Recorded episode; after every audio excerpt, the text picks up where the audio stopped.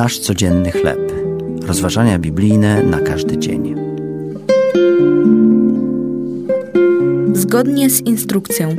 Tekst autorstwa Dave'a Brannona na podstawie Księgi Ezdrasza, rozdział trzeci, od pierwszego do szóstego wersu.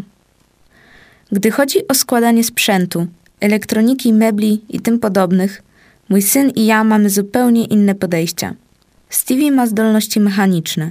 Odkłada więc na bok wszelkie instrukcje i zaczyna działać według własnego uznania. Gdy zdążył już wykonać połowę pracy, ja dopiero zagłębiam się we wskazówki, zgodnie z ostrzeżeniem przeczytaj zanim zaczniesz. Czasami możemy poradzić sobie bez instrukcji. Gdy jednak chcemy prowadzić życie, które odzwierciedla Bożą dobroć i mądrość, nie stać nas na ignorowanie wskazówek zawartych w Biblii. Dobrym tego przykładem są Izraelici, którzy wrócili do swojej ziemi z babilońskiej niewoli. Gdy zaczęli na nowo wprowadzać swój dawny kult, czynili to, jak to było przepisane w zakonie Mojżesza. Budując odpowiedni ołtarz i obchodząc święto szałasów zgodnie z Bożym nakazem w trzeciej księdze Mojżeszowej, postępowali dokładnie według jego instrukcji.